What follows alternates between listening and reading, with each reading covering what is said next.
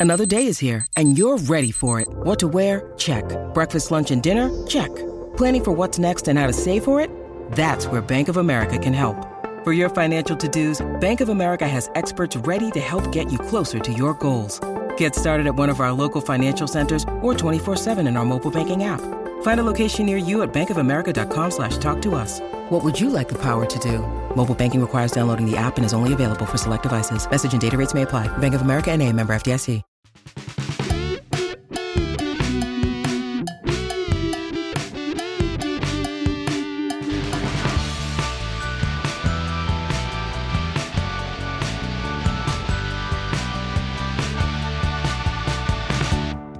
Hail cheaters! Welcome to the Always Cheating Podcast. My name is Josh. I'm here with Brandon. Brandon, how are you?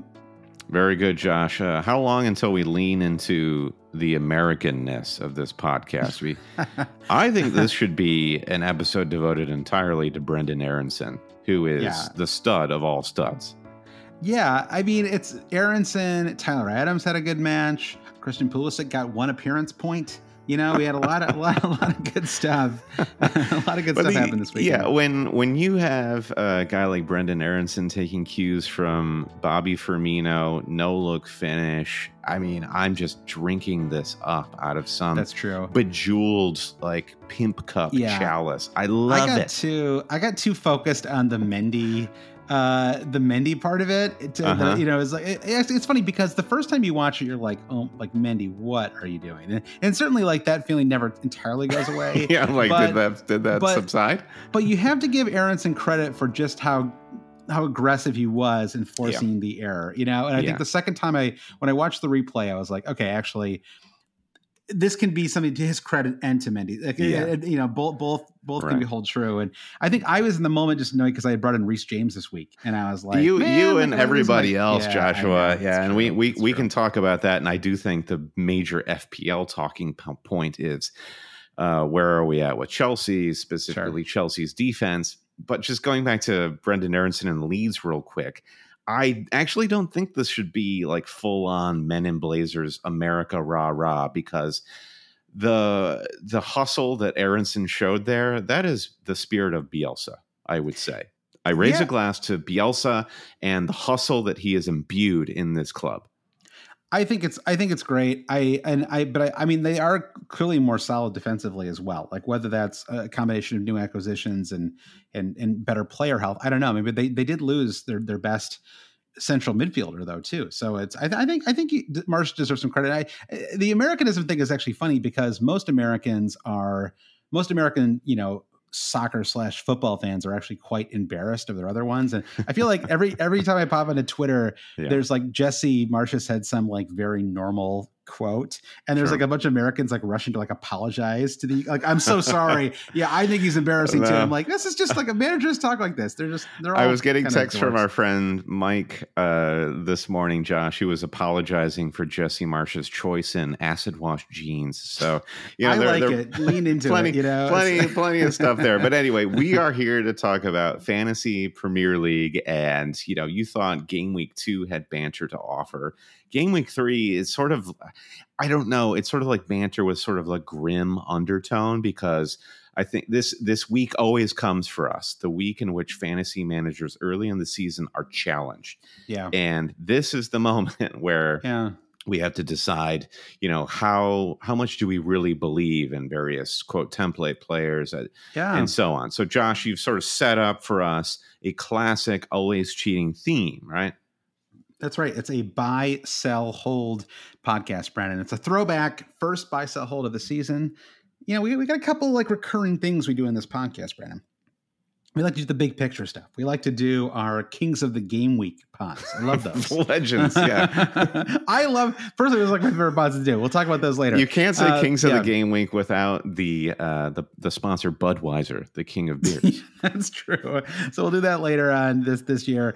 Uh, but buy sell hold is another one of my favorites because uh, it's it's you know it's it's basically just what all good fantasy podcasts should really be about, right? Which Yeah. is do I like this player? Do I not like this player? do I genuinely just have no opinion of this player? Uh-huh. And I think I think in most cases we'll have opinions. So it's not gonna. Yeah. It'd be kind of funny if we did this pod and we just had no opinions uh, for yeah. anybody. I don't think that's going to happen. Cool. We, we, could talk about Better. Call Saul for sixty minutes if you want. That's fine. Exactly. Yeah. Why I dropped out two episodes into season two, uh, but I think uh, we we did a little tweak this year too, which is that we, we're doing some big picture stuff, right? So we're also talking about buying, selling, holding wild cards, right? Is it time to, mm-hmm. you know, is it time to is it time to just go ahead and, and and scratch that first wild card off your list? You know, I think I think there's a real argument for it now. It's not just buying, selling, holding players. I think what the questions we have coming up is we're buying, selling, or holding ideas we're talking, wow. you know, are we holding on to this hope the that big at the back is? Yeah, it, it,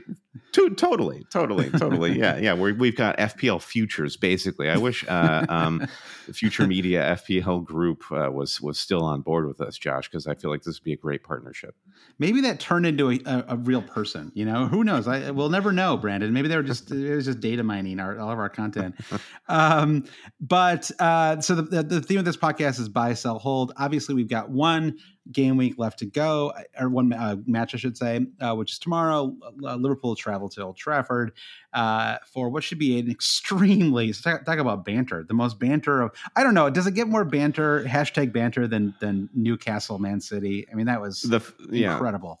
The fact that all of the promos that we're being fed right now are one of the great rivalries in English football, uh, Liverpool, Manchester United, and it's all so earnest and you're like are, surely there are tv viewers out there that are like hmm i better check this out this sounds pr- this sounds like a spicy meatball right, but most right. of us who follow professional sports are kind of like I'll be tuning in, but not for the reason that this ad yeah. suggests.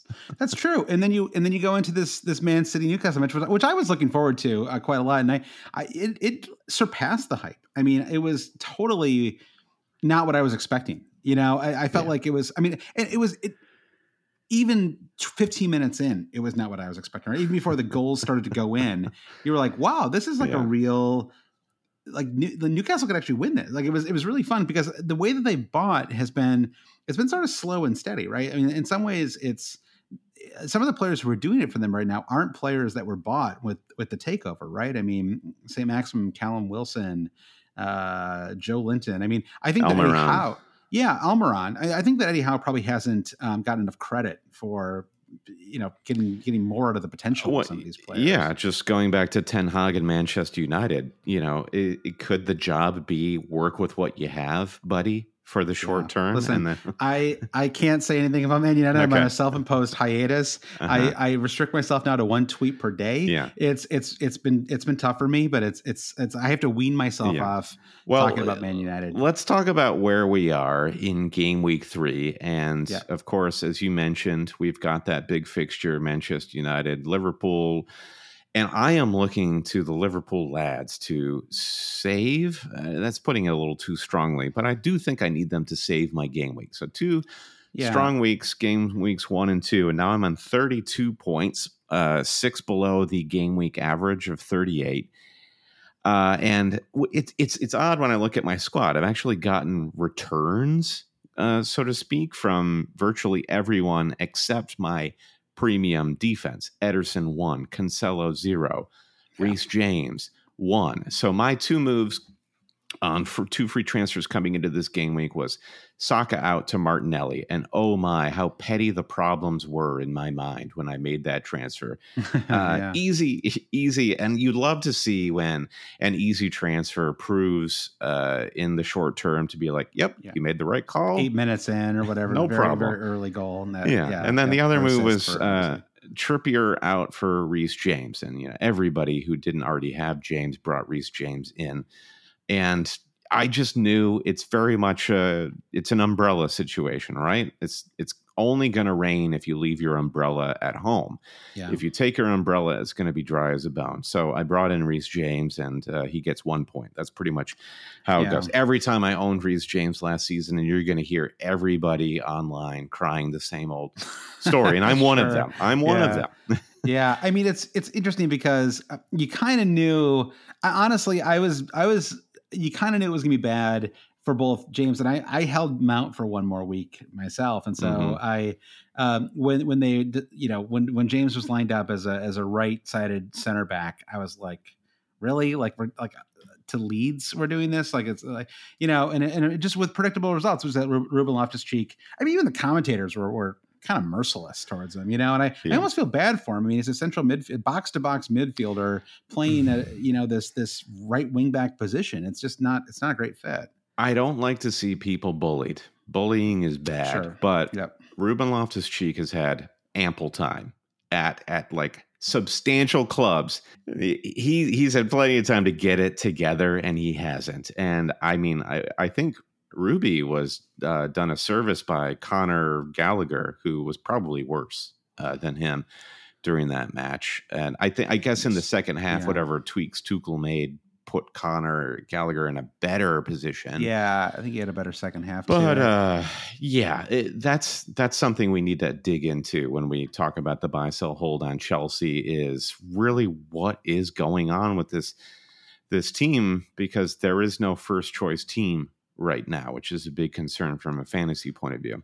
Right. It's yeah. I mean, it, it, I I don't really know what to do with. I mean, this. I mean, I don't want to dig all right into the sell holster. I mean, first of all, James is is not going anywhere. Uh, the fixtures are great. He's not very expensive. He uh, presumably will get more right wing back starts now. I mean, I given given how Loftus Cheek performed. I mean, it's not like Loftus Cheek um, has really ever done very well in that right. I mean, the, the the first half of that Spurs of the Spurs game, they were great. I mean, but even then, it felt like everything was running through the left side of the pitch. Right? I felt like mm-hmm. Cucurella had a great game in in match week two. Uh, I thought he was uh, pretty disappointing in game week 3 mm-hmm. I mean, really, it's like it's like what you really want is to combine him and Ben Chilwell, right? It's like because he yeah. can't shoot. You know, it's I mean, he had yeah. kind of two moments where he was, yeah. you know, not an easy shot exactly, but two, you know, moments where he was basically unmarked outside the box. yeah, I didn't see Cucurella make many mistakes per se, but I agree with you in terms of the end product and the attacking end. It just wasn't on for for uh for Cucurella this weekend. And now, and now, now Koulibaly he's not with the red card. What? Is, okay, weird. this is where okay, I I am just I think Tuchel is uh kind of a crit. Careful well, here. Careful. Here. Yeah. Okay, I'll be Champions careful. League winner. Yeah. Uh, so Tuchel is that guy, and I'm this probably describes every professional football manager on the planet, but he's always the smartest guy in the room. And why don't people recognize how smart I am? But you can see right. how his emotions like spill over into him just being a jerk. And um, I I wonder if you look at this Chelsea team and you do see a general lack of discipline, uh-huh. and Tuchel doesn't cut that like and, and to compare him to Pep or Arteta from the school of Pep, where it is all about how what you know how are you projecting yourself like for one what are the tactics how do you play etc but also how do you project yourself and yeah, I mean, yeah, plenty of center backs uh, under all types of managers have done what Koulibaly did uh, against Leeds, but I do think uh, this yeah. this team is yeah. like a reflection of how chaotic Tuchel is. It feels, yeah, it feels a little unsettled right now. I mean, I guess it's kind of surprising. I mean, they haven't changed that much, you know. I, I don't know. I mean, but I think uh, Kai Havertz up front uh, is really he and Sterling are not. It feels like they're not like playing the same game, right? It's you know, it's like it feels like yeah. there's like a there's like a version of Chelsea uh, going forward that has Havertz involved, and there's a version that has Sterling involved, and, and usually it's like Mason Mount. So Mount, you know, first of all, talk about buy sell hold. I'm I'm selling Mason Mount. I'll just go ahead and, and okay. say that right now. That's a uh, good uh, like. Yeah. T- talk to me about your game week three so far because I yeah. think this story is part of that. So you had two frees like me going into uh, the deadline, and how'd you use them, and how'd you end up sticking with Mount? Well, you know, I just the, the, there's just something that felt a little too lateral to me about going from Mount, uh, from going from Mount to Diaz. I mean, it's certainly all the. I, I just felt like they had kind of equally good chances of getting returns, um, and so I was kind of casting about looking for some other options, and uh, and I'm happy to shout out uh, this website because I talked about it before, but I I went to FPL Review and I was kicking around looking for some uh, different uh, transfer options, and uh, one of the things they suggested to me was Rob out of James, which is the move I was strongly considering, uh, followed by with kind of the money that freed up, going from Neco Williams to uh, Saliba. And so uh, I thought about it and I was like, well, I actually kind of, you know, you look at Arsenal's fixtures ahead, right? It's, I mean, four of the next five in particular are terrific, right? Fulham and Villa at home, the next two, Bournemouth away in game week three. And so I thought, yeah, for 4.5 million, you know, he's had a really nice start to the mm-hmm. season. You know, you're not you're not expecting a lot of goals at 4.5, but you know, for 4.5 million center center back. Foreshadowing but, there. Yeah. Well, exactly. And I was like, well, but I can get, you know, it's like if I can get six, seven points, that's like more than I would get from a 4.5, 5 million midfielder, right? It's just one of the reasons that five at the back has sort of thrived a little bit. It's not so much that um I, I, don't know. It's just it's just like you, are kind of at the lower end. You get a little more, right? I mean, look mm-hmm. at someone like mm-hmm. Lewis Dunk, right? It's kind of the same thing. Um, donkey, donkey boy. Yeah. So anyway, so I brought in Saliba, and then uh, scores on that beautiful set piece, right? A great goal too. Really, like uh, apparently it's it's his. Uh, it's not even his dominant foot right? So uh, he, you know, just like even more impressive, right? It's a left left footed mm-hmm. uh, into into the into the right corner, That's like a nice like, goal, un, yeah, undefendable. And so yeah, so he finished on 14 points, and um, it was honestly, I mean, it was easily the best moment of the season for me because that's kind of what playing fantasy is all about, right? Which is to do some to transfer in somebody who is not kind of the most owned player in the game, right? Sort of like you, you, it feels like a little special, like kind of mm-hmm. like your guy, and then they do something extremely good. like mm-hmm. I mean, they mm-hmm. just get like a ton of points, and then it's just it's you know it's good for your overall rank. It makes you feel like you're a little genius for a second there, you know, and a baby just, genius. Yeah, baby genius, you know, and it's just it's just a fun feeling, and so um, so that was great. And then you know, and then uh, that was pretty much what I got. I mean, I had Martinelli like you, Haaland, Gabriel Jesus. Uh, one point from Walker, zero from Cancelo, one from James, two from Mount. Losers. Yeah, and then but then All I have yeah, but then I have uh, Robert Sanchez, who's been terrific. Uh, Loser. Start, start, the season. He finished on eight points, and so I'm on 42. Uh, it's it really a testament to how tr- tough the season's been so far. I mean, I compared to the, I mean, I guess I'm just a little above the average, but uh, I thought I would be up a little more, and I'm I'm still you know climbing up. I'm at 733k right now, but I have Salah captain tomorrow, like you. Um, yeah. I have Trent, like you. I don't have anybody else in that game, so yeah. there's kind of no way I'm not going to. I mean, I might drop, I might rise a little bit just because Salah's ownership kind of overall in the mm-hmm. game, but in terms of all of my mini leagues, this this this match tomorrow, I just like is it you know it's like i sort of go into it and it's like there's like nine things i don't want to happen you know really i feel like it's all upside for us Salah captainers because uh you know we we uh, for those who decided to stick with Salah and i think there was lots of good argument back and forth like come on give gabriel jesus his due yep. this game week is an entirely different story if that uh, goal offside that Jesus goal. scored is an offside, and then Haaland could have scored like eight goals yeah. against Newcastle. the end, yeah. wild, yeah. wild yep. stuff. Yep. So uh, you know, we we definitely dodged many bullets there. So I'm feeling very optimistic. And my man Luis Diaz, who did the business for me in Game Week Two, I'm hoping yep. for more magic dust there. But uh, I I think we're going to get to this a little bit later on there's a lot there will be a lot of anxiety with a game week like this where i feel like people uh, who have gone with uh, like template picks, popular picks, like picks that were crying out, just pick me. Yeah. People are not trying to be that rogue. We've had a pretty good run of it. And this is a type of week that's going to challenge you. And I think yeah, uh, totally. we're going to have to try to talk these people off of yeah. a ledge over yeah. the next few minutes, Josh. It's really good for the game, clearly, though, right? I mean, Rod- Rodrigo, Will Zaha, like, uh, you know, all of these kind of guys that if you're just kind of new to fantasy, you're like, Will Zaha's scoring against everybody. Rodrigo looks awesome. Yeah. Let's bring these guys in. And all of us who've been playing for years were like, well, Pascal Gross, I mean, he's never really done, you know, it's like, yeah. it's, just, it's harder for us, right? It's Gundogan like only had the, that one moment and yeah, you'll only yeah. ever have the one moment. Exactly. I can guarantee it. it's hard to make that like leap. You know, you mm-hmm. have to like re, I mean, honestly, you just have to give yourself a little, like a little bit of context, right? Has, has the formation changed? Has, has the manager changed? Um, you know, has somebody left? Uh, you know, there's a lot, a lot, of different ways to, to look at it. Um, so anyway, so the, but that's what we're going to get into in this week's pod. Basically, we're going to we're going to talk about a bunch of players that we're um, that we're enthusiastic about, players that we just don't think it's going to be sustainable, and other ones that you know we're just it's kind of more like a wait and see. Uh, and obviously, there's other factors too, right? I mean, what kind of fixtures do they have coming up? Right, uh, that's a that's a that's a huge one. It's a very simple f- framework, but it's actually hugely important, right?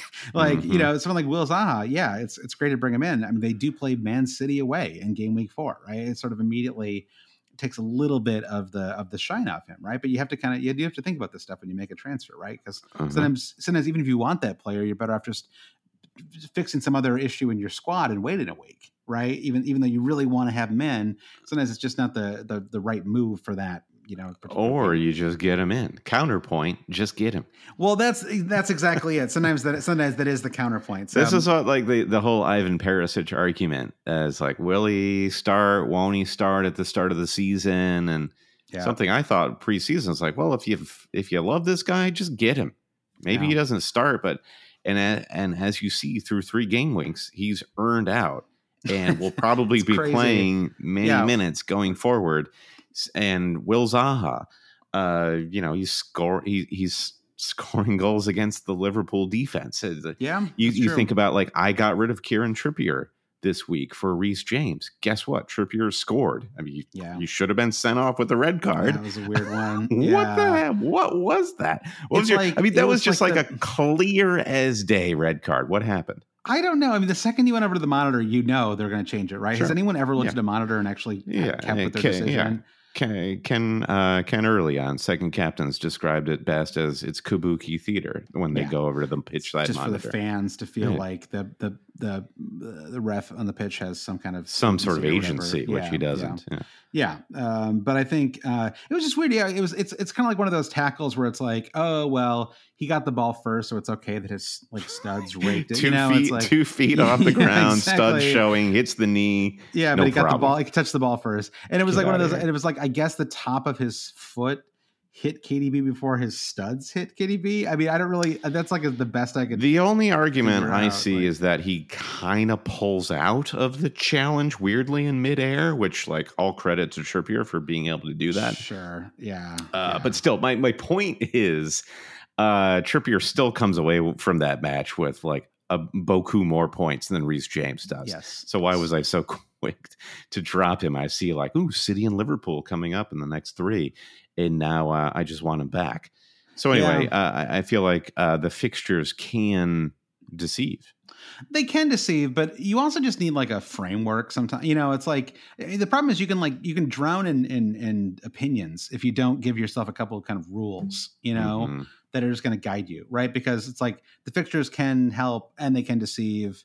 These players might be good. They might be, you know, it's like if you, it's like you just have to kind of decide. Like it's it's like you know, it's funny how much this has come up since we went to our Vegas trip, Brandon. But it's like you know, it's like the way we were talking about. Like uh, we learned a lot in Vegas, Josh. We did, we did many things, many things, and you know, it's hitting on sixteen, right? There's a sort of like, uh, it's like you can either hit on 16 every time or you can never hit on 16 what you don't want to do is every single time that comes to you decide if this yeah. is the time you debate. want to hit on 16 no you've got to have a yeah, rule exactly and that's sort of and i have decided that i and i think this is sort of empirically backed up right but i've decided that i am going to use fixtures as a as a strong guiding principle when it comes to my transfers okay um, all, right. all right, so so yeah, yeah. That, there's basically we set the table as if this were Thanksgiving dinner. Now let's right, do some right some housekeeping before we get to the heart of the podcast and that buy sell hold. Before the guests come over. Yeah. Josh, we uh, are ready to host so many of our friends and listeners in Brooklyn, New York for Fest NYC. For more information, we encourage everyone to go to fest nyc.com. We toured this magical space in uh, Brooklyn in Sunset Park, right near the water, views of the Manhattan skyline. Looks great. So, yeah, and and we are we've sold a number of tickets, and space is limited. Do go to fest-nyc.com for your tickets if you're, you're in the New York area or planning to on Saturday, September 10th. That's game week seven. Yes, we will be watching all the fixtures, including that magical Spurs v Manchester City uh, mm-hmm. I can't I can't get enough of these grudge matches. This this feels like a season yeah. defined by grudge matches. Yeah, Josh, Kane so, versus Haaland. That's a fun. That's going to be a really fun game, right? Those, those two just two big lads going at it. Yeah. So yeah, I mean, and, and to bury the lead here at Fest NYC, we are hosting special guest Mark Sutherns. You know him, you love him, founder of Fantasy Football Scout, fantasy player extraordinaire. Gianni Buttice is also a Premier League pundit. Ed Gray, they're going to be there uh, doing content. We've got uh, indoor pitches where we're kicking balls around a rooftop with those skyline views. We're going to be recording a live episode of Always Cheating and we discovered they do have PlayStation 4s in the venue where we will be playing FIFA and there's going to be a cash bar, etc. Yeah. So don't miss your chance to hang out with us, Mark, Gianni, Ed, watch some football, and do some FPL with all your friends here in the New York yeah. area. Again, fest-nyc.com. I like how excited you were at the PlayStation 4s, and I you were like, "Oh, they have." The, you were talking to him, and you brought up like nine times since then. You you were like, "We could can we like, unplug those, please?" Yeah, I know. I was like, "Is that the newest one?" I was like, "I don't even." uh, yeah, so it's uh, and then just a quick thank you to um, our newest Patreon supporters Greg Pearl, Tim W., Jonas Ansama, Brian Hantman, Joachim Svensson, and AJC. Thank you so much. If you want to support the podcast on Patreon, go to patreon.com slash always cheating. We're doing bonus pods. We had a really fun one this week with our friend Dave Wagner Lodahl. Uh, I think it's like the fourth guest we've already had in the preseason, which I'm really excited about keeping that kind of guest content For rolling. Sure. So um, we're going to keep that keep that up and uh, and try to get some trying to get some more people from from Europe on too, Brent. It's always always tricky, you know, the, the timing.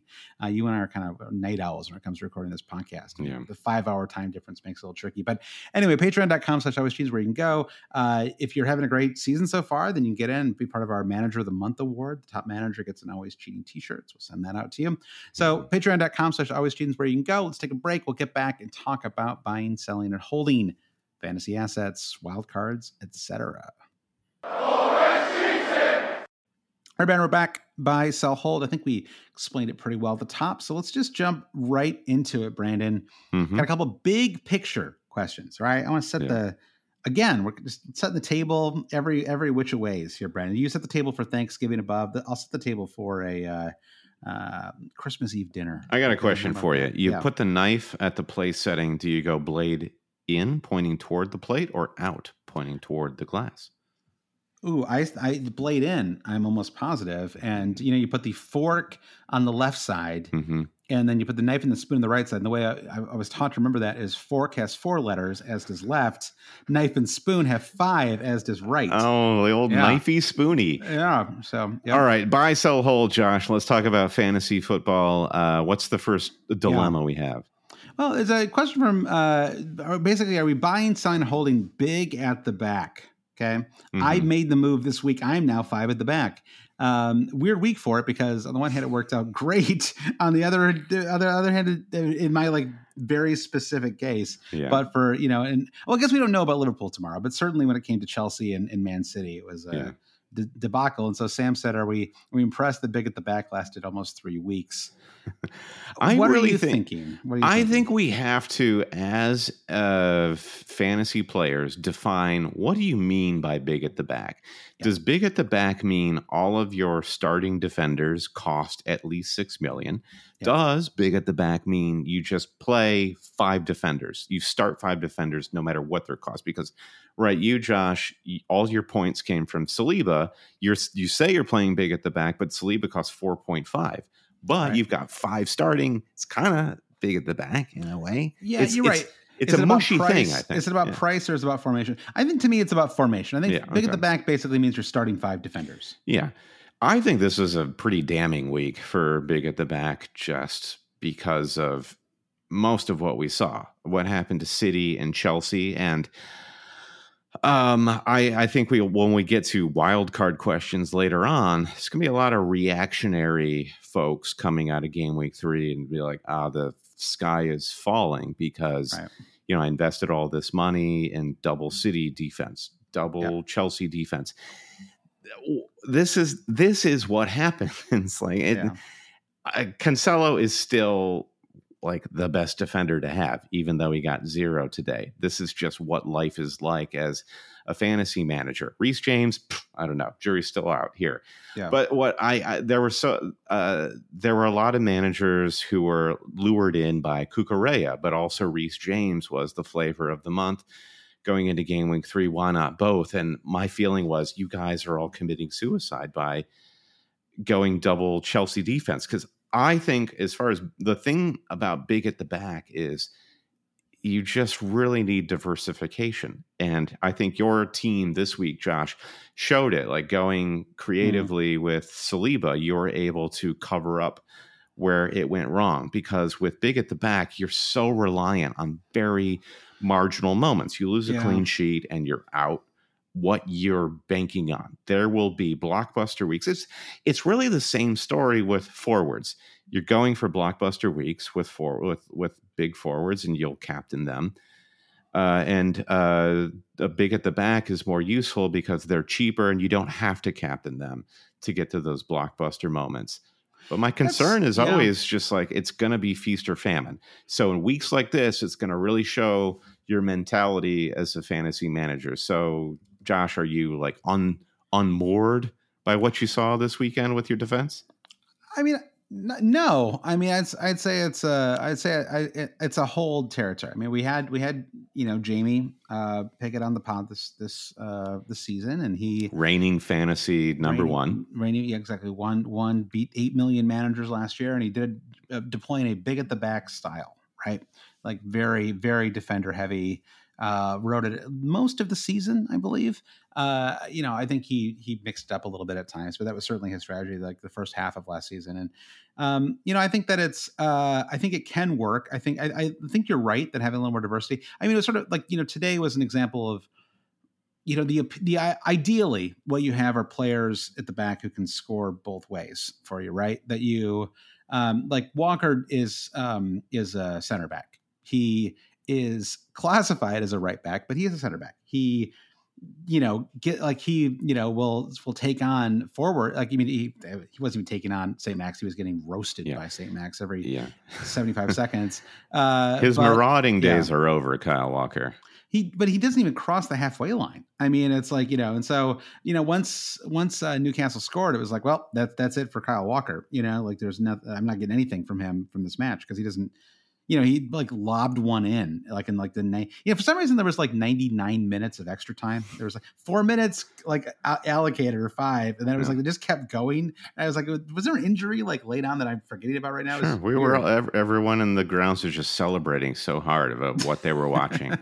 yeah, it was just like, but anyway, he floated one in. It was like just ballooned over everybody, and I was like, right, this guy just, you know, he's, I mean, it, you know, he can recover, and like, I obviously can, you know, it's, it, he's solid. Of course, Kyle Walker's solid. If he was wasn't, he wouldn't be starting for Man City. But uh, but you know, ideally, you you want the Reece James, you want the you want the Trent. I mean, I I would have brought in Zinchenko if I hadn't been priced out over Saliba. I mean, I, I don't want to get too results focused here. I mean, Saliba, I'm I'm so relieved that it worked out, but you know, Zinchenko at five million, it's almost always worth the extra 0.5, right? Because Zinchenko can get you points two ways. Mm-hmm. Um, and, uh, you know, so I mean, Cucurella has that appeal too, right? I mean, he got an assist uh, his first start uh, game week two. So, I mean, the question to me is whether I think you're right that forwards can do that, right? You have this kind of Emmanuel Dennis type forwards that um, that can get you these like crazy 16 point returns, right? At 5 million, 5.5 mm-hmm. million.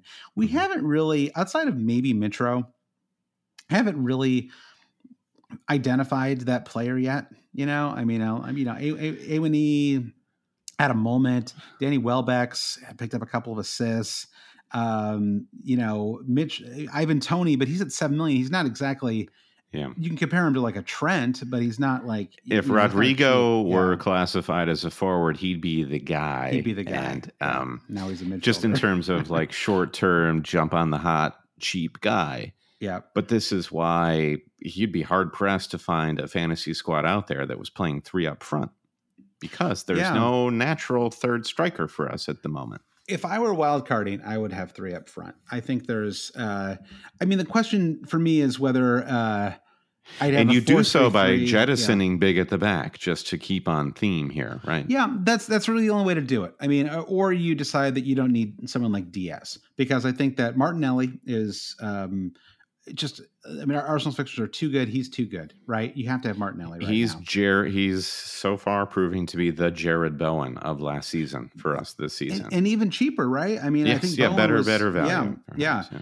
Uh, and so you've got you've got Martinelli is great. You have Mo Salah. Maybe you make an argument for KDB, but let's let's shelve that for today's pod just because man, uh, Liverpool play tomorrow. We've got uh, enough work to do already, Josh. You got some. You, you probably you most likely have some really expensive guy, you know, in your midfield. You know, prob- most likely Salah, but you can make an argument for for um for KDB. Son, no. No, I think we got it. Son, Son is a sell. Son, uh, no. You know. Sterling, no. Bruno, no. All yeah. these other midfielders, you're out. They're it's, only it's right. Two. It's right. It's right in Bruno's name, Brandon. You know, it's right there at the end. yeah, Bruno. Yeah, we're only talking about two premium mids. That's that's Mo and KDB. That's true. And KDB has delivered every week so far. I yep. mean, he he really has. I mean, let's see. He's got six, 14, and five. Right. So it comes out to a, a nice, tidy twenty-five points after after three matches and oh look, they have uh, Palace and uh, Forest uh, home the next two weeks. Now, now Palace are, are have you know are, their city's are bogey team. Yeah, they are city's bogey team as well. But I would certainly expect City to score, score a couple of goals in that match, right? Even if uh, even if that match ends up being tighter than we expect, I think I would expect a couple of goals. So anyway, but to get back to the the big at the back thing, the question to me is whether you can approximate what you can get with a Zinchenko, right? A five million defender for you know you know or, or surpass it honestly surpass it from somebody in the midfield or the forward line that's like roughly the same price. And right now there really isn't anybody like you said outside of rodrigo Jack Harrison these guys are all six million plus though right? So um, if you can find some cheapies like Cucurella, like like saliba zinchenko um, the fixtures are just so good for these top teams right now. Yeah. I think that's a big factor. Walker is in this interesting spot where I, you know, almost nobody thinks he's like a great long term asset. I, I don't think. I mean, after today, I feel even less so. But at the moment, they have these great home fixtures, and he's five million. You know, and it's it's just so. I think this is it, why I get confused about the big at the back uh, signifier because you're talking about defenders in top six, six clubs with Zinchenko, Walker, etc. Yeah. I'm thinking about filling out your back line with Lewis Dunk, Kieran Trippier, uh, even a defender on like a cheap defender on Forest or Brentford.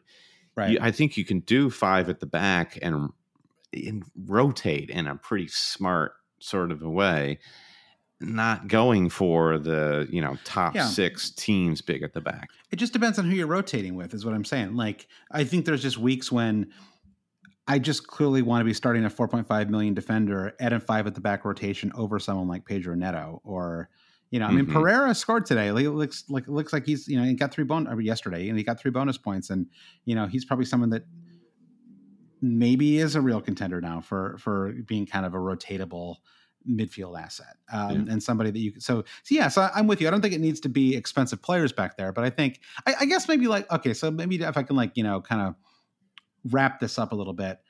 I, I don't know that i'll be starting five at the back for much longer. I am fine with it for the next few weeks and i think that when the champions league starts it's all going to be kind of irrelevant anyway because uh, we're going to have uh, we're going to need our bench and it's you know i mean pep already came out and said something like oh yeah like Haaland is definitely not going to be starting once we start playing three matches he, he, basically said Haaland you don't expect to see Haaland in the uh you know totoro cup or something like that uh.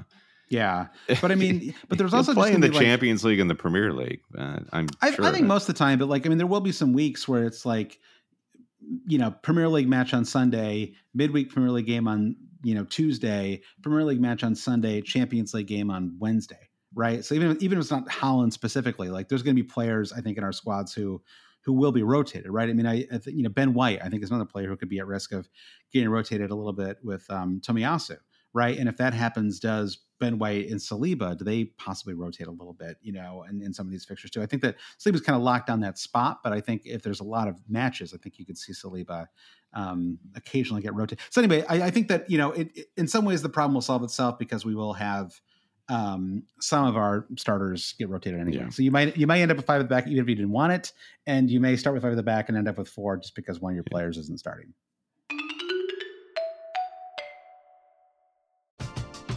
We're driven by the search for better. But when it comes to hiring, the best way to search for a candidate isn't to search at all. Don't search match with Indeed. Indeed is your matching and hiring platform with over 350 million global monthly visitors, according to Indeed data and a matching engine that helps you find quality candidates fast. Ditch the busy work. Use Indeed for scheduling, screening, and messaging so you can connect with candidates faster. Leveraging over 140 million qualifications and preferences every day, Indeed's matching engine is constantly learning from your preferences, so the more you use Indeed, the better it gets. Join more than 3.5 million businesses worldwide that use Indeed to hire great talent fast. And listeners of this show will get a $75 sponsored job credit to get your jobs more visibility at Indeed.com slash BlueWire.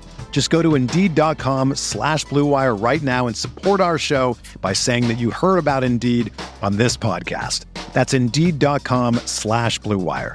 Terms and conditions apply. Need to hire? You need Indeed.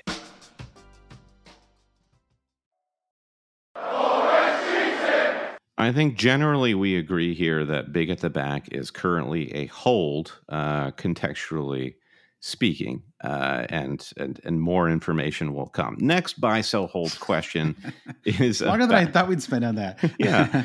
Next, we want to talk about wild carding. You know, we came into the season saying, "Woo, wow, World Cup happening!" Like early wild cards. It's mm-hmm. it's going to be the thing.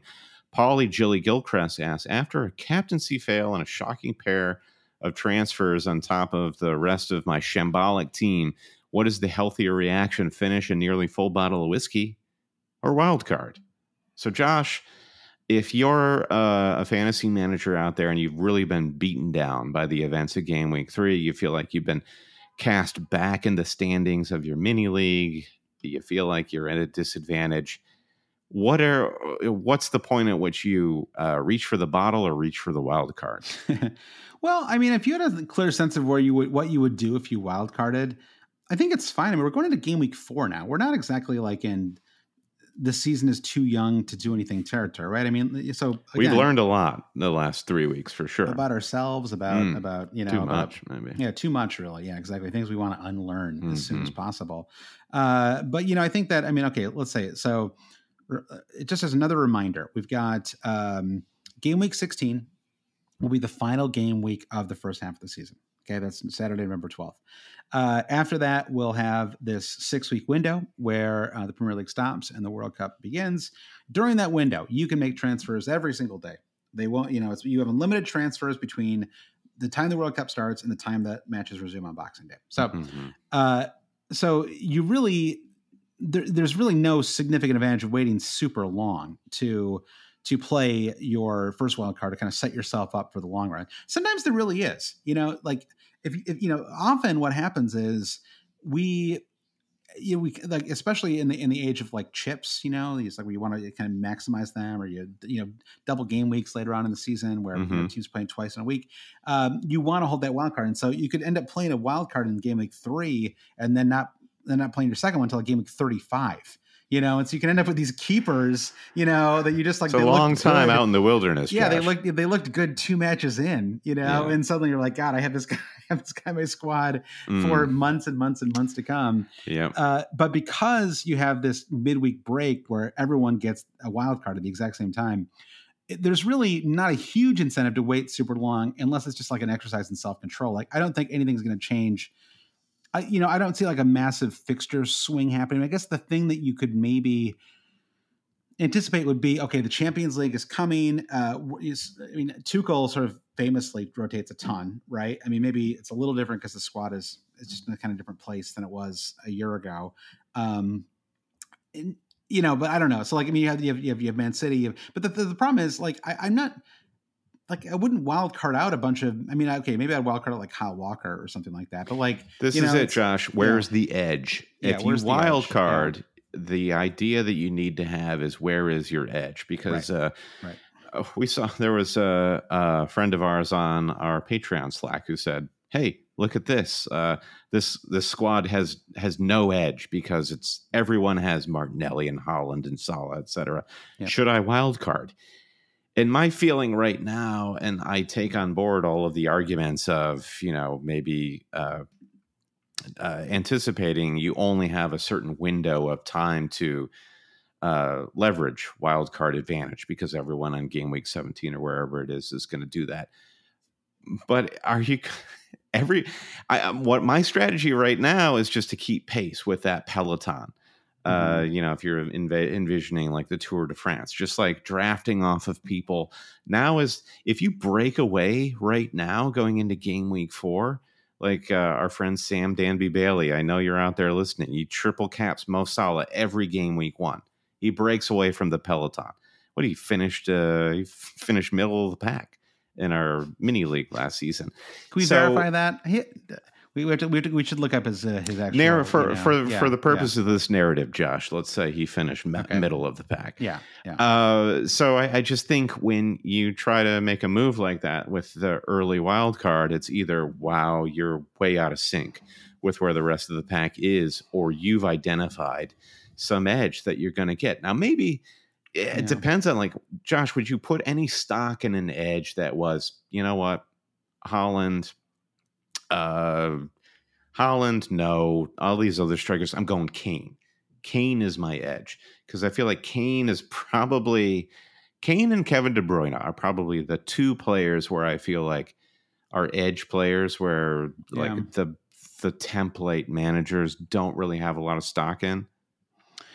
Yeah, I I mean, I wouldn't think about the big guns either. I mean, when it comes to what I would do in a wild card. I mean, I think that there's a lot of areas of the margins. Maybe this isn't very true for our our squads, me and you, but I think there are people out there who went with two 4 million Leicester defenders, right? Who went with um Goalkeepers, you mean? Yeah, Leicester goalkeepers, of course, and who uh, I don't know, who maybe got like you know who brought in Darwin and he's still on their bench. They're trying to figure out what to do there. Who Mhm. brought in Saliba, you know, like or I mean, I'm not Saliba, um, uh, Koulibaly, who you know just sort of are have a squad that doesn't really make sense right now. And I think you know, um, like for me, if I were to wild card right now, I would probably change like four things, right? But it's not enough. Like I like I look at my squad for game week four and I like it, you know. So I- wouldn't, you know, if you look at your squad for game week four and you just, I mean, so this is what you're talking about, right? Which is that if you look at your squad for game week four and it looks great, you know, like Yeah. set up well, looks good, then don't wild card, right? If you've The, done it perfectly, just sit back and admire how Yeah, perfect you are. but like, but don't wild card, don't wild card from like a theoretical point. Like Yeah. wild card Mhm. because like you, you know, kind of zigged in the wrong way a handful of in a handful of different spots, and you just feel like you. uh And I don't think you have to get whatever who everybody else has necessarily, but like you know, I'm looking at. Uh, just out of curiosity, I was looking at you know who's got like really this like the strongest fixtures over the next you know four or five weeks, and um, you know, Brentford, great fixtures. Leeds, great fixtures. Man City, sure, you probably have a couple players, but they have great fixtures. Arsenal, like right, if you don't know, you don't have a Saliba, like you know, four point. He's a great four point five million option. Brighton have a have a great run. 4.6. Yeah, four point six now. Uh, Brighton have some interesting players, you know, defensively, and then even some midfielders are at least worth considering. You know, uh, I don't think either of us are hugely enthusiastic about their midfield, but still, it's it's it's out there. Mhm. Um, you know, so I think there's a lot of areas of the, at the margins where you could really improve your squad right now if it doesn't, if it isn't maybe, um, uh, Yeah. I don't know, you know, or, I, I think you're right. I yeah, think you're yeah, right. Just uh, the the there are managers out there who've just just got uh, screwed by circumstance or or what have you. Yeah. I want to be the voice of reason though. For like, are there there are managers out there who are like, what's the point? I have all the same players as you. I need to get out of this situation. And what I'm Yeah. trying to say is, no, you don't. This is actually the best case scenario in terms of starting the season. Now is not the time to get nuts and go different. And uh, well, I, it's and and that's a I, I say that from a position of luxury because there are uh, great managers like like Mark Sutherns or Late Riser who tried to go on uh, Raheem Sterling or Heung-min Son and it Yeah. hasn't worked out Right, right. and they are at extreme disadvantage because uh, you know the what we expected to happen did happen, and Mo Salah had a good game week one, etc. And and I think you just have to uh, if it, that that's that's not a bad place to be to just have uh, a similar structure as to other managers because you know it's game going into game week four, going into game week twenty four. That's when we're going to be having the real conversations about what can we do that's different and uh, Yeah. unpredictable and uh, cutting edge. Yeah, I think I, I, yeah, I think I mostly agree with that. I think that, um, Do you think there's room right now going into game week four to do something with a big well, not, with a premium asset. Not in my squad or not in yours, you know. But I mean, but it's not the premium assets that are making the difference right now, right? Yeah. It's the it's the it's the four or five other players that mm-hmm. that you have. What I think is helping uh me certainly, and I okay. First of all, everyone next year, don't spend a second looking at anybody else's team. Okay, just don't do it.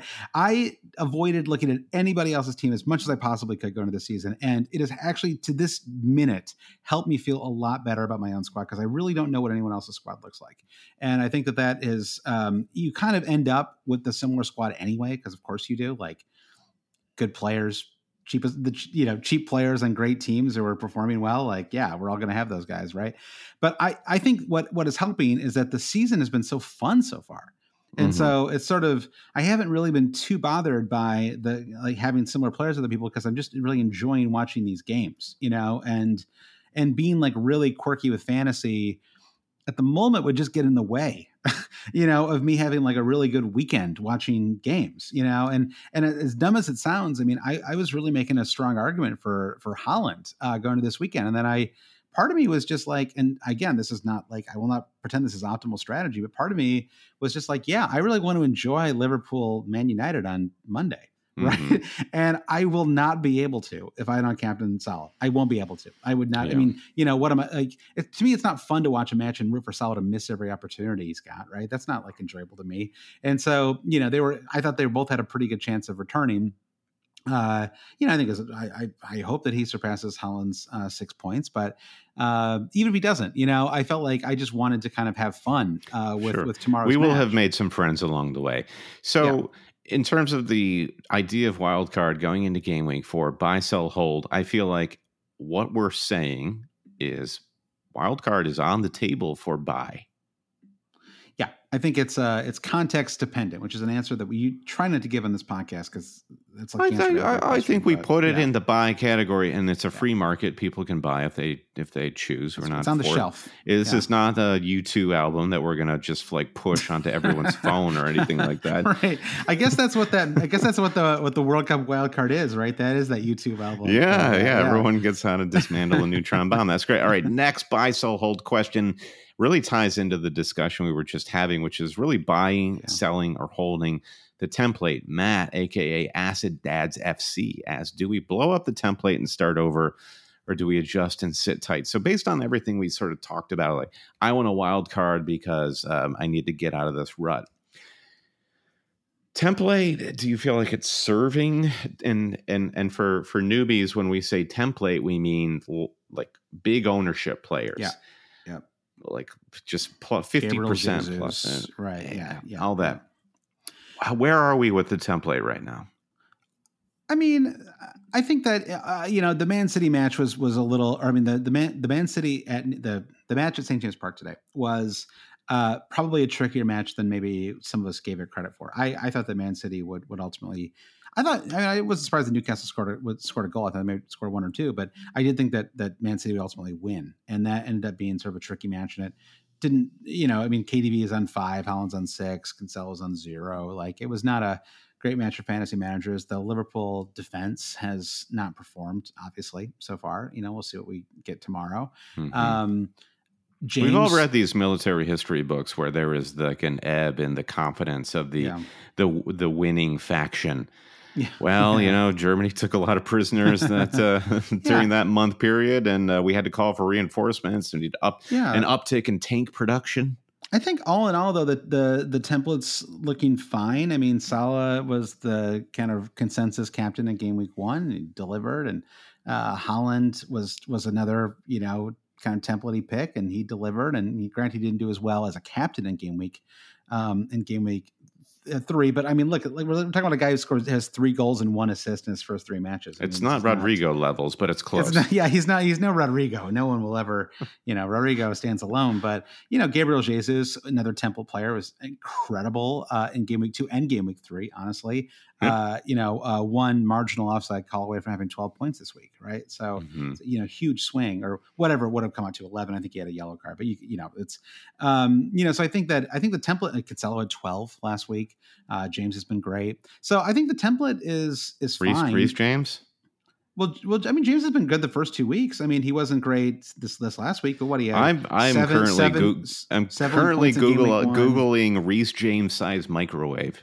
Uh, He's anyway. it's seven points in game week one and seven in game week two. I mean, yeah, game week three not great, but I mean, he's been you know pretty good so far. So I I feel like it's you know. uh I, feel like it's been a pretty good start uh, for the for the template, and uh, I mean th- this would actually be a reason to hold off on a wild card, which is that the Salah KDB question is is a difficult yeah. one to answer. Kane versus Haaland, I think it's just it's just hard to have both, and so you just pick one, and you know I you could alternate, but I don't really see the value in that, and um, well, that's that's yeah. a wild card thing for me. Is if you say Salah versus KDB, you don't need a wild card. You just need a free transfer for that. If you're talking Kane versus Haaland, you don't need a wild card. You need a free transfer. If you want, if I I think the wild card becomes very buyable when it becomes Salah plus KDB, and we are jettisoning premium forwards, or we want to go Kane plus Haaland up front and yeah. uh, you know put our faith in eight million and below midfielders. It's like a very big structural change there. Yeah, I'm too scared to do that. I don't. I don't think I. It doesn't. I mean, I yeah, yeah. I, am yeah. not advocating for that, but I, I yeah. do. You know, I'm kind of waiting for that moment to happen, which could yeah. and it would be rash. I think if we feel as though Holland and and Kane are roughly similar, in terms of what we might get from them this season. And we, you know, acknowledge that Palace and Forest, the next two matches for Haaland, those are those are really good matches. From there, it gets a little bit worse. I mean, they have, I don't know, Villa away, Spurs at home, Wolves away, the next three. I mean, these aren't no fixture is truly bad for Man City, but those aren't great, right? And mm-hmm. you know, mm-hmm. during that same window, uh, Spurs have Fulham at home. They do play Man City away, but then Leicester at home after that.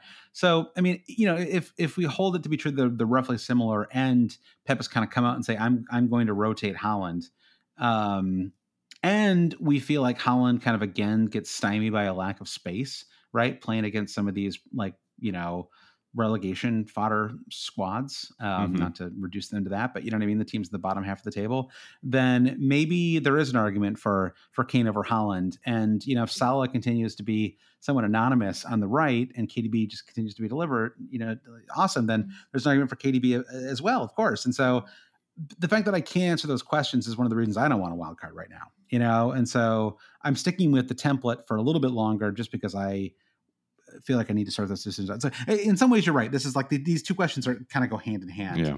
Um, but it's it's interesting to think about. I think that we're we're okay. I think staying holding basically for the next couple of weeks. Yeah, this is what kind of clouded the wild card talk. Is are you talking about wild carding into the template, which we're kind of still buying? Right. So you know, we're kind of like trying to hold two ideas in our heads at the same time. Yeah, wild yeah. card good, template good. Very. It's all good everything's kind of good to, right now. Yeah, uh, it's like kind of only bad much. if your team is bad. That's the so, real situation you need to be aware aware of.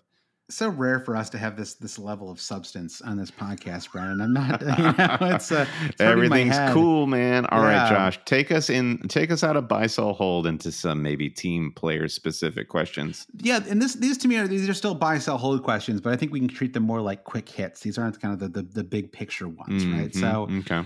Um, so just quick hits, right?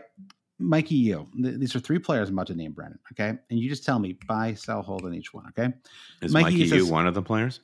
Mikey you is one of the players. Okay, right. Our, our, beloved producer. Hold. he says, so we'll hold on Mikey. He says he's struggling to work out the good picks from the hot streaks that will fizzle out.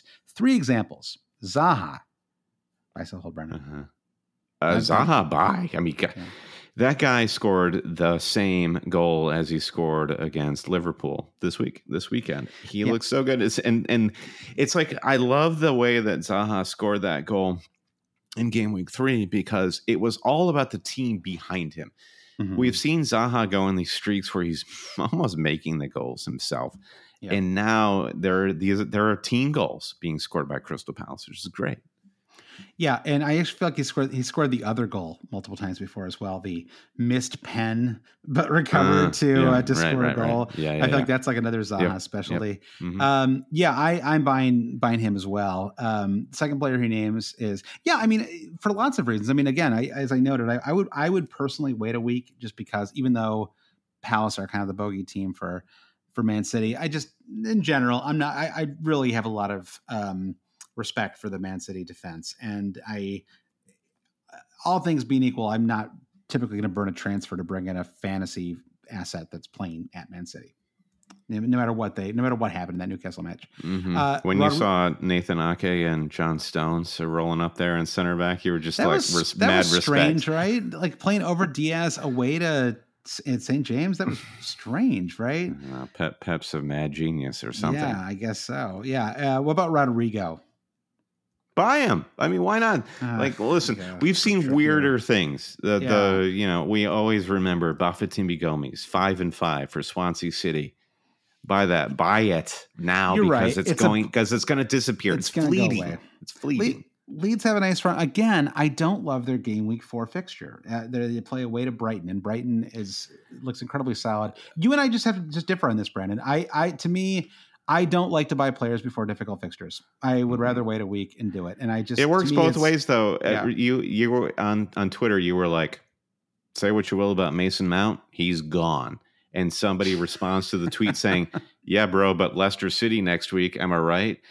And I'm just like, this is this is like the perpetuation of a cycle here.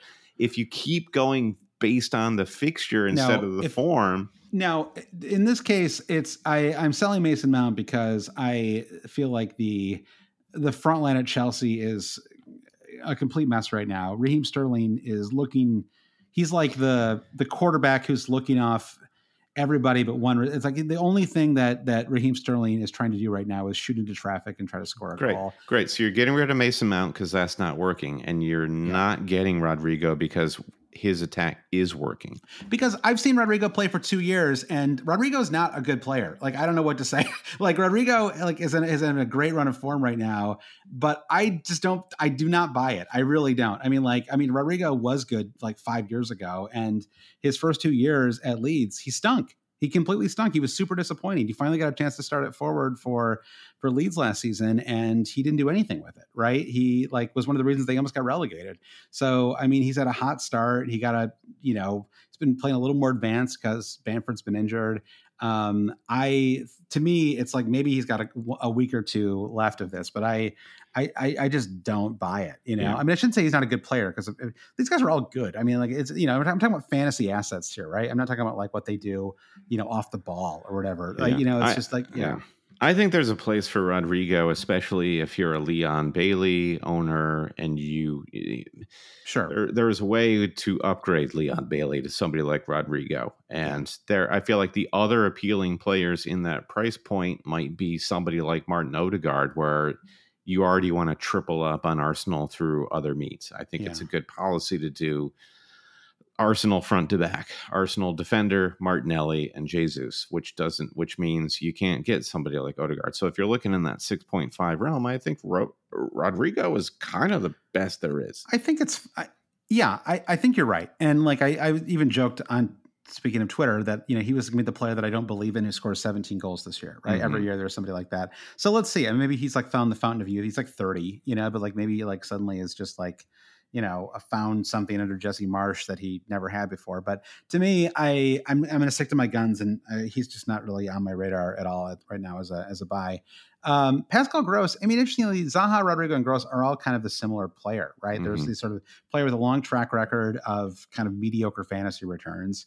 Zaha a little bit better, uh, and certainly was a lot better last year under um, under Vieira. Pascal Gross to me, you know, again, it's it's just like Rodrigo. Like I just it's like it's like a hot run of form, which I you know like it's fine to jump on it, but I don't see it as like I don't see a lot of long term value. I there. think it's different than Rodrigo in that Rodrigo's uh, actions have come from you know like intentional forward play and Pascal Gross has just profited from right place, right time sure. to a degree. Yeah, yeah. And his his uh, FPL points tally just doesn't seem sustainable in the way it does for these other guys. So yeah, I'm, I think I'm I think Gross is far far below Zaha and Rodrigo. I'm glad we finally agreed on something. I was getting stressed out that we were just going to be like totally just generating yeah. good ton- content. That's and, what we are doing. And we think that yeah, and Trossard is actually Well, I actually only has one uh, fantasy return so far this season. I thought he had more than that, but um, feels like he's been very involved in stuff. But I guess it's just just mm-hmm. the one, just the one goal. Whereas, yeah, um, we're at two goals, two goals, one assist now for, for Pascal Gross. I mean, two of them came in the Man United game. You can't even really count those goals. No, yeah, yeah. So, all right. So Zaha's a buy. Rodrigo, we differ on. You think he's a buy? Yep. To me, he's a. Um, I don't know. I mean, it's not like he's a sell, but he's just like a hold for me. And then mm-hmm. Pascal Gross is a do not buy for for both yeah, of us. Sure, sure. If for whatever reason you have him, sure, hold him. I'm not yeah. against it. I mean, what's changed at Brighton? Like it's you know it's the same. I don't know. All right, well let's let's move on though. I want to stay positive here. Uh, FPL JMO says, uh, given the actually you know he's coming, Brandon. Yeah, we'll see you in NYC, JMO. Looking yeah. forward to it. Says, uh, given they drew at home with the league champions, is now the time to bring in a Newcastle player? If so, who? Pope, Trippier, St. Max, Wilson, Bruno Guimaraes. Uh, you know, you you mentioned Trippier before, and so you you you, you might.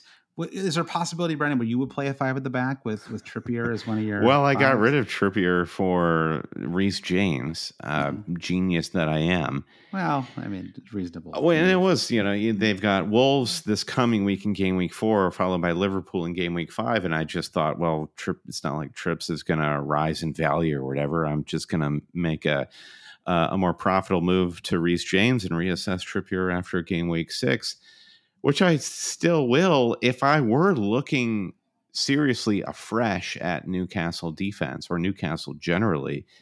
I'd 100% be looking at Pope. If you look at uh, uh, goalkeepers, I, mean, I, do, I do think Arsenal is really the story of the season right now, and maybe they're flattered by their fixtures, but I do think they just look like absolute juggernauts right now.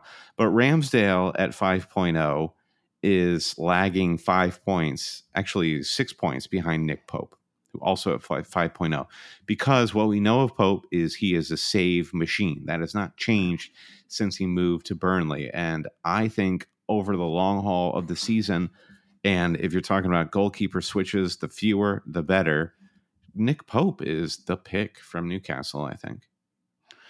The I, I like I like Trippier. I mean, Trippier is. I actually didn't realize he, he, was at seven, seven, and six so far this season. That's twenty points from him in the first three matches. Yeah. That's really that's really impressive. Yeah, I think I think the Pope. You're right. Is is is a great pick at um at five million. I mean, to me, I mean, I I sort of feel like Sanchez might now be the guy at four point five. Right? It's just you know it's uh, he got three saves, which is kind of the miracle of miracles, mm-hmm. you know. Uh, but yeah, I think that I I, I think the Trippier, uh, God, I mean, you know, it's just like it's you just love a, a defender who's on free kicks, right? That's just like it's like Trent. It's yeah. just like the, the dream, right? Because again, that's just that just gives you it just it's also I mean you want to talk about make fantasy fun again. It's just fun to have like to like be able to lose your clean sheet and still care about your defender, you know, because they might yeah. get I mean right they conceded three goals today and he ends up on six points, right? Because he's he's taking some free kicks. Yeah. Um, so yeah, and I think you know Callum, the truth Wilson, Brandon, I mm. think is uh, I, I am just so impressed with his his truthiness so far. You know, it's just just steady as she goes, right? Just you know, six six points, no bonus. You know, just doing his thing. Uh, You're not bringing in a Newcastle midfielder or forward, though. Let's be yeah, real. It's too expensive, right? Seven point four million. Just, he's too just, old, just fat man. Much. Well, you can't you can't look at Ivan Toney and Callum Wilson and feel like, oh yeah, I definitely want you know, uh, I definitely want Wilson over Toney. Toney's terrific. So, and that story could change. I think Nuke, the the interesting thing, and I think JMO is kind of uh, influenced by this or hinting toward it. Newcastle have potential that we I don't think we've seen the heights that they'll hit this season. Yeah. So uh, Newcastle just feels like a hold slash like a watch list sort of a thing yeah. where there are great great things to come from them later on this season and yeah I suspect will factor prominently in our preseason coverage of next season for Newcastle. They have some cheap defenders that you could consider around game week six. Like if you can't get to Trippier or if Trippier's risen 0.3, you know, by then or whatever. But you know, Dan Burn and Sven Botman are both are both available for cheap. And you know, Burns Burns been terrific ever since he joined uh, Newcastle um, and uh, he's played the full 90 the first three matches got a bonus point game week two so uh, but yeah i'm with you I, I, I wouldn't i wouldn't be doing anything until game week 6 mm-hmm. um, all right let's move on to uh, emil who says uh, what to do if you have a double chelsea defense do you hold or you sell for perisic so sell i think as as I was I was talking about uh, the chaos of Tuchel and the chaos of Chelsea. I was never. Hindsight is what it is, right? I should have never have bought Reece James. I knew it. I absolutely knew it. He's got a great run coming up. He's not that expensive. I just I've got a bad feeling about this. Okay. I really do, and it, it, it is like I feel like you can ride your luck with Reece James and you can ride your luck with Cucurella, but not both of them together. Yeah, because I love it, I love hearing this passion. You're so locked in this season, Brendan. I really love to hear it. You know, you really do. You really are. You know, just it, up for it right now. It's uh, I'm it's up for it, baby. Yeah. I just like I think Chelsea is so curious because they're a group of really good players that can just be keystone cops uh, whenever they want to be. Yeah. You're just like, like Mendy, like uh, Afcon Cup holder, yeah. Koulibaly, you know, like taking that Rudiger place. On their day, they look amazing. Another day, they just look like complete rubes. And uh, I yeah. that that scares me with a Chelsea do- defensive double. I personally would have a hard time going James, but yeah, if I was doubled, I, I think Cucurella – especially because now I'm a little worried that Chilwell might get some minutes. I mean, I was, I was actually surprised that Chilwell came on for Mount instead of instead of um, Correa, but okay, whatever. But like, yeah, sure. I, Tuchel, I, cool guy, great. Yeah, yeah, definitely whatever. got it under control yeah. over there. Yeah, I mean, Forest, Forest, West Ham, and Fulham in the next three for for Spurs. Um, what a what a beautiful header he had that for that Kane goal, right? That mm-hmm. that looping behind the back, like, yeah, awesome. Uh, he's only five point. He's actually dropped in price, right? So he's, he's only five point four million. I think his ownership is still quite high. Yeah, he's at 19% because he started the se- season so high. You could get him for cheaper yeah. than 5.4, it seems like. He was the template auto set player, you yeah. know, so I think yep. he's still in a lot of a lot of yep. teams. But um, but you know, I think that he is uh, I, I, think I'm with you. I, I like the aggression of, of moving for him. I mean, if I if they weren't playing, you know, I don't know. Like there, there's actually an argument for going Kyle Walker to Perisic. I have exactly enough money to do it right now, and I I think I need to solve this Mason Mount problem first. But uh, that that would be really if you had a. I'm trying to think of like another equivalent. Leicester, bro. Yeah, Mom's, I, Mom's got Leicester, bro.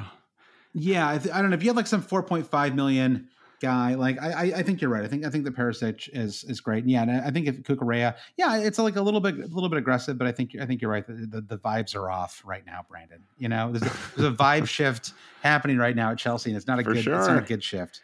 Yeah, I mean, it's like the new owners bringing this Los Angeles, LA state of mind in there. It's like, yeah. cool, bro, no, no big deal. You, you just, know, you, you, you dribble yeah. around and maybe Aaronson takes the ball off you and scores the goal. Like, no problem. Yeah.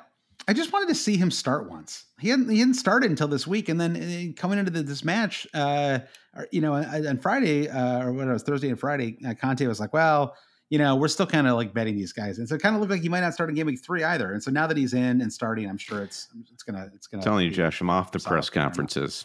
I'm done. He- I'm done hearing what these guys have to say. Well, that's reasonable. You're not. You're not getting much from them anyway. It's kind of worth. In fact, if, if, anything, they make they make it worse. Like, and they make your team uh-huh. worse. To listen to them too closely. Um, all right. So a couple more questions here, Brandon. Uh, let's take these as a lightning round. Okay, we've got four more questions. Let's do them lightning round style. Um, Alan says, "Are Leeds this year's West Ham?" I don't think so. Um, I I mean, I, I think we're going through a honeymoon period with the league right now, where it's just kind of like teams like Leeds can be all guns blazing. Kind of, you know, maybe had their fitness regimen right coming into preseason. Uh, some of these teams are going to lose their legs a little bit. Now, granted, they'll you know the uh, the the teams higher up the table will lose their legs because they're playing in other competitions and so on. But I think Leeds. Uh, well, okay, so preseason we put Leeds in 18th position. Uh, we're already looking pretty foolish there because I think Leeds. Hey, maybe these are the last seven points they score, Brandon. You know, maybe. I'm uh, thrilled though. I'm happy for them. Oh, yeah. I'm happy to be wrong on this one. I mean, yeah, and it's one of those stories where you're happy to be wrong because the football that Leeds are giving us right now is just supremely entertaining. So bring it on. Yeah. I think they finish in, you know, maybe 12th place and that eh, at highest, probably. I mean, any, anything in that range, right? I feel like between like eighth and eighth and like 14th. There's like I feel like it's like goal difference and three total points. You know, seem to separate all those mm-hmm. clubs. So yeah, I think they'll end up in that that nice safe middle spot. And let's let, hey, let's hope they push on. And, and I'd be I'd be thrilled. I mean, like I, I mean, like I I guess I am enough of a. I mean, whatever. There's no point like I don't, you don't have to be like all men and blazers about it, but like yeah, there's something like fun about seeing like a couple American players do well and an American manager not embarrass himself in the Premier League and like yeah. you know got the World Cup coming up. I'm trying to build up my my jingoistic traits a little bit, you know, ahead of it. So let's go. Mm-hmm. You know, all right, move on from there, Brandon. Uh, Shiv says, "What do we do with our Leicester keepers?" Okay. I I feel a little vindicated before the before the game week one deadline. I proposed this this Iversen Ward rotation was classic FPL big brain dumb stuff. Like don't do it. it was so tempting, right? You get that extra 0.5. I I ultimately chickened out and went and went Sanchez. And I bailed out at the last yeah. minute and which which was the right move because yeah, yeah. like Leicester uh, just a dumpster of a club right now. Unfortunately, uh, they see it just appears they've run rumors, out of cash or something. R- rumors that I, you know, I read an, uh, an article in the Athletic about this actually, and there's a they kind of just don't necessarily believe in Rodgers and the project anymore. It's like well, the bigger issue. yeah, and you? so and now I heard there's some rumors today that he might get that he might get sacked. I mean, I'm not a Uh, what even in, in is the, the project? They won the FA Cup, or yeah. uh, I think it was it's, the FA Cup. Yeah, just, the cycle done. is the over. Project right? is done. Yeah, you're right, and it was a, t- credit to them, right? I mean, yeah. they had two amazing seasons where they almost made the Cut Champions League and they won the FA Cup. Yeah, Absolutely. exactly. You're right. Cut and run. Sometimes you got to just do cycles and cycles. Yeah, it doesn't have to be this dramatic, like this, the beating heart of the club. Like this is what real clubs do: is they they get to the Ruthless. end of a cycle, which I think Leicester have naturally done. I do think they've made the most of it. Be like Watford. You know, don't be like Watford, where they don't know what they're doing. Yeah. Um, but anyway, yeah, the the Leicester goalkeeper situation, the less said the better. Get out now while you still can. To a specific question, yeah, I mean, I, I think I would strongly consider moving Iversen to Sanchez if you have 0.5 to do it. I think that's a nice, easy move, and Brighton have good fixtures. I think, or Dean Henderson, or or Dean Henderson, yeah, who's been terrific as well. Um, I think I just slightly believe in the I mean, Henderson, you know, it's a, it's a saves versus clean sheets thing with those two, right? Like you know, Henderson's going to get a boatload of saves in every match. I think they're both good options. I, I mm-hmm. personally mm-hmm. probably go with with Sanchez, uh, but maybe I'm just biased because um, I like his he's got great returns from my team. So, by the way, credit to uh, Pickford for getting this. Hashtag credit goal, to Brentford. Yeah, first goalkeeper assist of the season. I'm glad. Uh, what a God, poor uh, poor Demarai Gray. He's been doing everything for that team, and finally, yeah. somebody helped him out. I mean, he's like running around doing everything he can to score a goal. You know? My favorite tweet of the weekend was from uh, like I think you should leave FC that said Pickford's hair slicks back real good, real nice.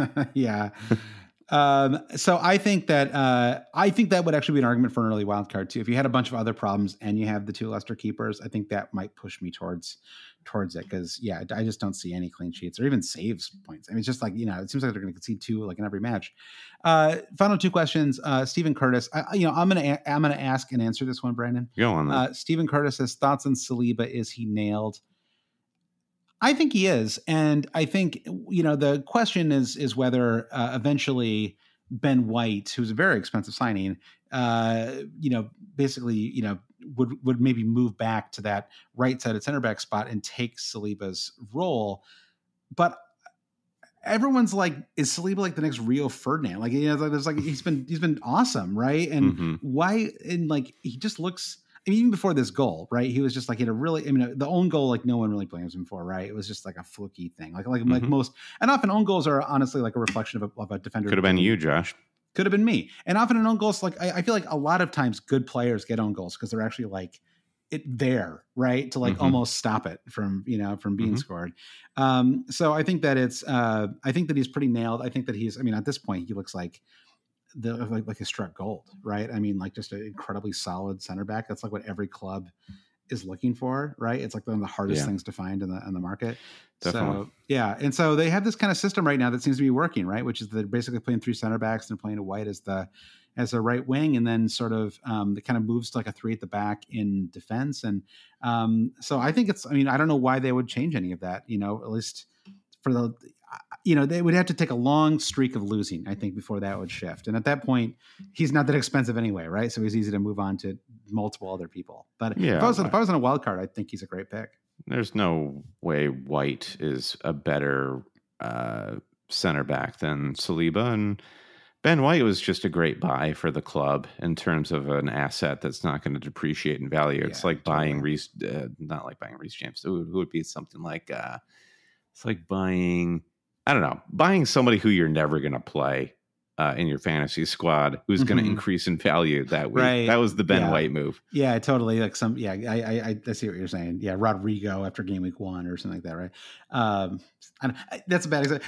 We can't you keep going after Rodrigo, yeah. Josh. The Rodrigo fam is coming for you. I know. I shouldn't have said he sucks. Like that one's going to come back to haunt me.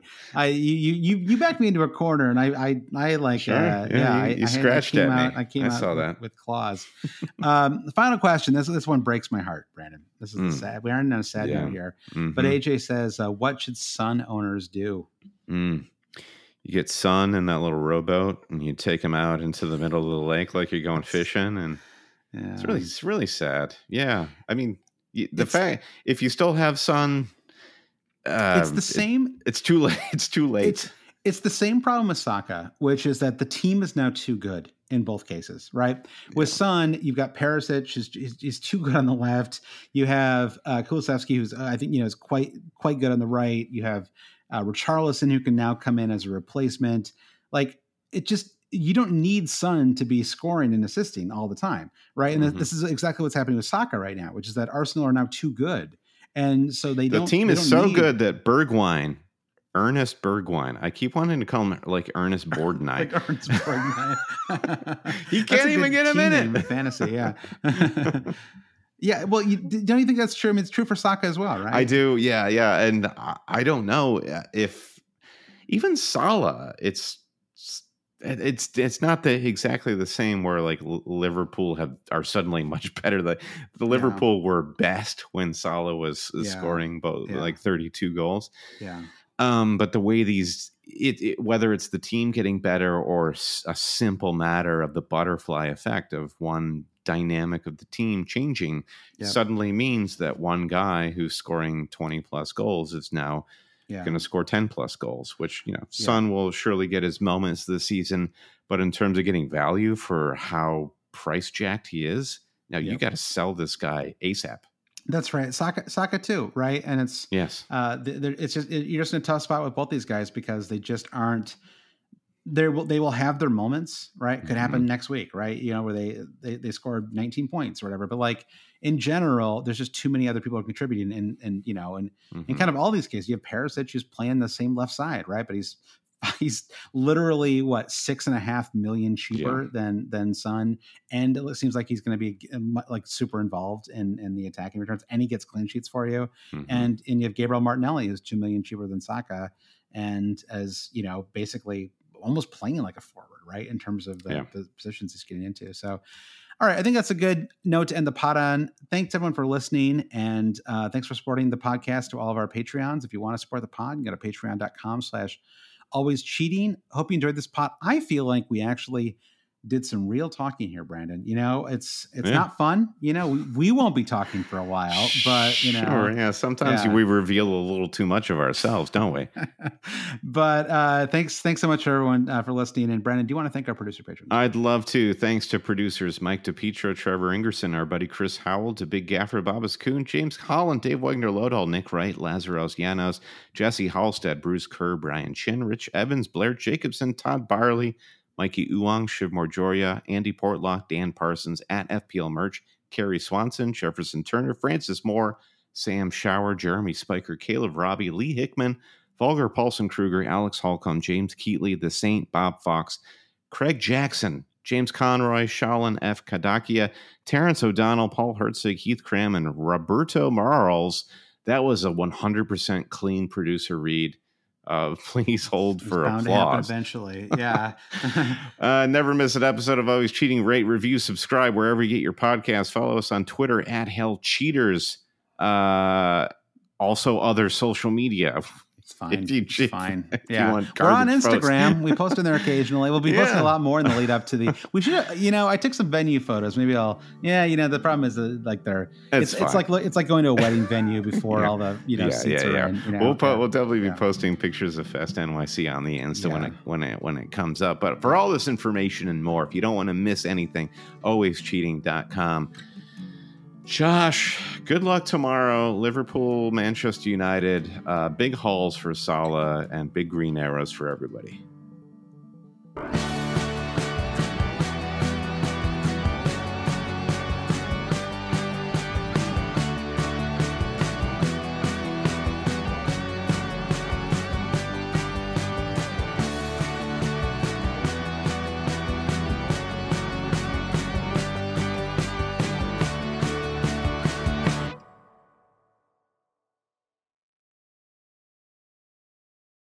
Everyone is talking about magnesium. It's all you hear about. But why? What do we know about magnesium?